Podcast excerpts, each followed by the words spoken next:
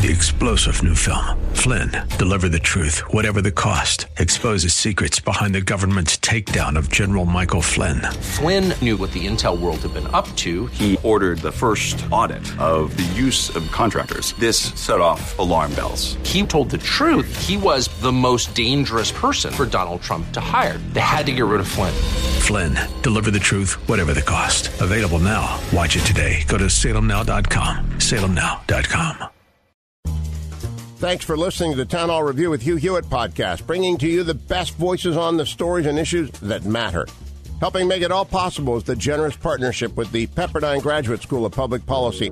Here's another piece I'll trust you enjoy. KT McFarland is one of my all-time favorite people, one of the brightest people I've ever met, and just so decent and grounded and down to earth. The book, by the way, by KT is Revolution, Trump, Washington, and We the People. KT, I saw your tweet about me. I'm so humble. You just made my day. My whole day is made now. That's it. That's it. I can go home now. I mean, really, this was, thank you. It was so sweet. I tweeted you back. We have little love tweets going on. Thank you very much. This is okay. hey, I just want to point out, Joe, that I've been married for 35 years. I have five ch- children and six grandchildren. So our romance is entirely politically correct in the era of COVID. It is a distance relationship. You are the best. You are the best. Because we were just talking. Can a man and a woman, KT McFarland, have a platonic re- relationship? And I was saying to Debbie Duhame, a very uh, lovely and wonderful Yeah. uh, a traffic reporter. Debbie's a longtime friend. And we're, I'm saying, uh, and we're talking with Al, our news guy, I'm saying you can't, I don't know that you can have a platonic, business is something else. So you and I, we could call this, this is a business relationship, you know, business relationship. But do you think KT, and then we're going to get really to the heart of the politics, we really are. But on a Friday, KT McFarland, can you have a platonic relationship with the opposite sex? Do you think that's possible? Yeah, I do. Um, but it's a different kind of friendship. Um, in all seriousness, my husband is my best friend, and that's not a business relationship. Some of my my you know my son-in-law is one of my best friends, but that's not a business relationship. It's just different. I mean, the great thing about being a woman today, um, and I've said this to my daughters. Um, I grew up in the era where women didn't have rights. You know, you didn't have equal pay, you didn't have equal access to Look at that. education. You know, harassment was Wow. part par for the Wow. course. Yeah. And and yet um and yet I think that I watch my daughters and how they interact in the workplace and in their friendships. Yes, I do think so. And that's Yeah. one of the great things about Yeah, young yeah. young. I mean everybody's young to me, Joe, but um but women today in the it, workplace and it. in the Yeah, yeah. you can have that and that's a really um, empowering, enabling thing for women, especially. Yeah, you know, you are truly one of the bright stars coming out of Washington D.C. Uh, KT, well, really one of the brightest people I know. But you, I guess, you went through a lot of that uh, uh, sexism, for lack of a better word, KT, when you first came up. You saw it firsthand. How did you deal with it?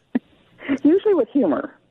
I mean, I I would, especially the old guys, and he would say, "Oh, you remind me so much of my father, or my grandfather." If you really wanted to be tough, so humor made That's a lot. good and- But you had to avoid the situations. I mean, Yeah, you know, I've yeah. always thought that that very smart people get out of trouble, but uh-huh. wise people avoid the trouble. And there are ways that you can kind of maneuver around human relationships. Yeah, So yeah. that I mean, we had to. My generation of women had to. There was no Me Too movement. My gosh, you were lucky if you were even in the room doing anything other than getting coffee or or taking minutes from a meeting. You weren't allowed to talk. Um, so it's it's just a different time. I mean, my daughter pointed out the other day. And she sent me something, and she said, "Mom, I can't believe that it, was until 1970, whatever it was, women didn't have the right to sit on juries in some states." Wow. Yeah. Yeah, uh, you know, as a father of three beautiful daughters, uh, two of my girls live with me. I tell you, uh, we so appreciate the example that you set, KT McFarland. You know, you you are a great, uh, a stellar example of everything that women can accomplish in this world, uh, and and getting to the heart of the matter, KT, the severity of this Russia hacking U.S. COVID nineteen vaccine trial. I mean, uh, are we surprised at this, KT? Don't they always just try to hack everything, and now they're looking to steal our vaccine? Is that true? Yeah, well, the Chinese are doing the same thing, Joe. Um, they're everybody's on a race to be first to get the vaccine. Obviously, there are financial reasons for it and health reasons, but there's also bragging rights. I mean, the Chinese the Chinese plan to come out of this um, more so than the Russians. But the Chinese plan to come out of this as the world's sole superpower. However, that damn virus got created in a lab, in a wet market on the moon, the Chinese realized once they, how devastating it was. They realized that it was it was going to lock down society. So they sent it as a bioweapon. They did not let people leave or come in, Chinese people from China, mm. come in or out of Wuhan and um, and it, the rest of the world could come in and out of Wuhan for the next three weeks. But they sent it for that three week period. They used that three week period where they sent it to Europe, particularly to Italy, to Britain, parts of the United States. They used that three weeks to corner the world market on um, uh, medical supplies and, and personal protective equipment. And then they doled it out to countries that were that didn't criticize them. I mean, you know, months ago, the Europeans and everybody was saying, "Oh, the Chinese they're so bad, they did this," and yet the Chinese said, "You you guys want masks? You guys want testing equipment? We own it. You better not say bad stuff about us, or it's the end for you." And so I think the Chinese they're, there's example after example after example. I mean, they're now bu- they're now buying up Western technology companies and really African and Middle Eastern um, energy and resource companies at, at fire sale prices. They plan to come out of this with the bragging rights they're already back at work. I mean, they're wearing a damn mask, okay? They're back at work. Their yeah. economies are back in growth. We're still struggling to try to figure it all out. So I think we need to get our act together pretty darn fast. Well, you know, I love the way Secretary of State Mike Pompeo is going after China. I love the way the president is, fine, is yeah. finally really standing strong against uh, China. But yeah, you're, and, and, I worry, and I do all the research because when Peter Navarro wrote that book, you know, Crouching Tiger, yeah. early on, and you see, you see a guy like uh, a Pillsbury, you see like uh, Gordon Chang who comes on the show regularly. Mm-hmm. They, they, they just China, I'm, and I'm not talking about the Chinese people, KT. I don't people. No, the Chinese Communist Party. Oh Lord, Lord, you got to be so politically correct nowadays. But the Communist Party, so they, you're telling me that they're going to still, they haven't even stepped back. I'm sorry, uh, and and and oh, just, just shown any humility in this at all. No, just the opposite. They're getting far more aggressive. Um, look what they're doing to Hong Kong. They didn't have a law. Hong Kong, the whole deal with Hong Kong yes. was that it was supposed to have its own laws. Um, and it doesn't. The Chinese have now stepped in to say anybody in Hong Kong who joins a demonstration or criticizes the government of China, the Communist Party of China, jail for life. Um, the other countries that they're doing that to, they went to the Australians. They said, "You dare criticize us over the COVID thing? We are going to stop agricultural imports from China." To into China, which will devastate the Australian economy. They're going around the world, you know, blackmailing countries, and and I think finally, you know, President yeah. Trump was only the first president to stand up to these guys. But what's happening now, in fact, happening this week, is that the national security advisor and the deputy, um, both of whom I hired and brought into the Trump administration, they're going around to the European capitals and they're assembling a coalition. The United States and the United and the Britain, we're already on board together to stand up together against China to keep the Chinese out of our internet um, internet infrastructure. It's called a Huawei 5G system. Yeah, sure. And they're sure. trying to convince the other Europeans to join us because together we all stand up to China and say, no more intellectual property rights, no more trying to seize the South China Sea, the world's most important maritime trade route, as your own. Mm. No more foisting this stuff upon the world. No mm. more unfair trade practices and you do not get to build the internet of the future. Together, we all can get it done because the Chinese will have to. I mean, we'll be such a powerful bloc, um, economically, politically, militarily, in every way that the Chinese will have to. But only the U.S. can lead it, and I'm very proud, actually, of of the people in the Trump administration, including the president, for stepping out to do this. I wish the president would talk about it a little more instead of, you know, hectoring his opponents. But but he's, you know, the thing about Trump Joe, you get this. You're a New Jersey guy. The thing about yeah. Trump, don't listen to what he says. He says a lot of stuff. He tweets a lot of stuff. Watch what he does.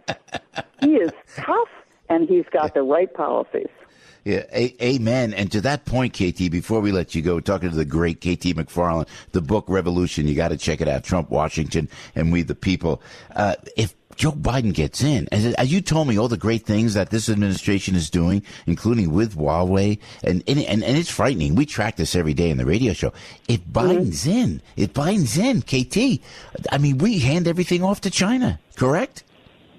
Yeah, I mean, if China, look, if Biden, I, I honestly don't think he's going to be the candidate because I don't think he's capable Whoa. of doing a Whoa. debate. Um, and I'm not going to make fun of the fact that he's, you know, he's got Absolutely. issues, Gotcha. mental Gotcha. issues. We, we all may be there someday, so I'm not going to make fun of that. Oh, but I, I just yeah. don't think he's capable of doing a debate.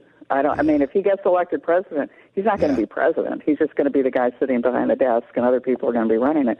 And you're absolutely right. They are going to turn it all over to China. They are going to let the Chinese take what they want because the Chinese are already in their financial systems. I mean, the, Yeah. the Wall Street China traders have all become billionaires by turning over American intellectual property, you know, the blueprints for our de- developments, the innovations that we've done. They turn them over to the Chinese and they get money for it. Yeah. It's legal, KT, but it's pretty unethical. It's, always a vital, vital, a, searing, wonderful, and important conversation with you, KT. And every time we see, I know we got a break here, guys, but every every time I see you, I see General Flynn. There, there you are, right next to General Flynn. Uh, how how was he doing, KT? If if I may ask. Well, I think that um, I think what the, the people against him are trying to do is string it out until after the election. That this sort of delay, delay, delay. I mean, he never committed a crime. That's right. And the fact that they blackmailed him by saying, we're going to go after your son and destroy him unless you plead guilty to a crime you didn't ah. commit. Now, how's ah. that fair and justice? I don't think so. I know, KT McFarland, you're the best, KT. We love you with all uh, respect, and, and please come back anytime, KT, and hopefully I'll see you out there. You know, when we get out of this pandemic and we could show up at a, a studio, we could see each other over at the TV studios for crying out loud, you know, where everybody's locked down, and hopefully this will be over soon enough, KT McFarland, and we'll see you out there. It's a date. You are the best. You are the best, girl. KT McFarland. Thanks for listening to the Town Hall Review. Our program is coming today in partnership with the Pepperdine Graduate School of Public Policy. It's America's most unique graduate leadership programs offered on Pepperdine's breathtaking campus in Malibu, California. Learn more at publicpolicy.pepperdine.edu. If you're enjoying the podcast, please tell a friend to go to Town Hall Review and sign up as well today. This is Albert Mohler for Townhall.com. A recent article in the New York Times demands our attention. The headline states this Sex does not mean gender, equating them erases trans lives.